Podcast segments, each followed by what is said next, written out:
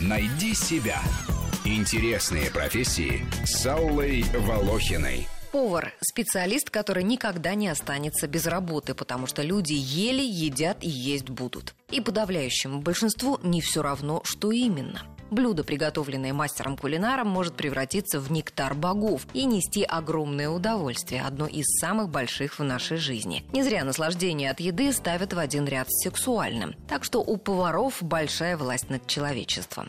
При этом еще лет 30 назад профессия повара была непрестижной. В кулинарные техникумы шли одни двоечники. Недавно экзамен по кислым щам сдавали. Мне профессор как тарелку налил, я ее съел. Вдруг он говорит, чего в этом супе не хватает? Я говорю, хлеба. С развитием ресторанного бизнеса все поменялось. Сегодня повара стали персонажами светских хроник, шоуменами и успешными бизнесменами. От них требуется, вы не поверите, быть думающими и иметь высокий уровень культуры. Без культуры вкуса сегодняшних едоков не удовлетворить. Они ездят учиться во Францию к знаменитым шефам и, к примеру, в институт Поля Бакиуза. Сами становятся настоящими кутюрье, законодателями кулинарной моды. По телевизору сплошные кулинарные шоу. Повара становятся кулинарными блогерами и фуд-фотографами. В обществе стало модно хорошо готовить, даже среди гламурных барышень. И если у профессионалов действует правило трех «С», настоящий повар должен уметь приготовить салат, суп и соус, то любителю можно сходить хотя бы даже на один мастер-класс,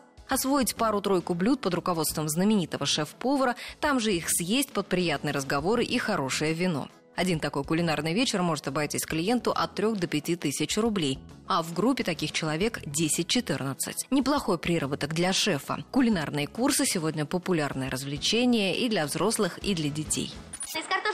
Сколько можно блюд приготовить? Ну сколько? Жареное и пюре. Да? А ну считай. Картошка жареная, отварная, пюре. Дальше. Картофель фри, картофель пай. Еще одно отличие сегодняшних поваров от вчерашних, они больше не стоят десятилетиями у плиты одного и того же заведения. Самая верная стратегия для повара, если он хочет большого успеха в своем деле, переходить из ресторана в ресторан, ездить работать в разные страны, учиться у знаменитых шефов всевозможным техникам и подходам. Су-шеф отвечает за кухню, когда шеф-повара нет рядом. Соусье. Готовить соусы. Очень нужен. Шеф-де-партии, деми шеф-де-партии. Оба очень важны. И еще повара. Самые главные. О, в этом ты варишь. Вакансий поваров в Москве больше четырех с половиной тысяч. Средняя зарплата 24 тысячи рублей. Шефам предлагают от 45 до 100. Но это, конечно, не тем, кто учился у французов. Если повар работает в ресторане, то семья его допоздна не дождется. И по выходным домашние тоже чаще отдыхают без него. Когда у всех праздник, у поваров самая работа. И, кстати, большинство из них дома не готовят.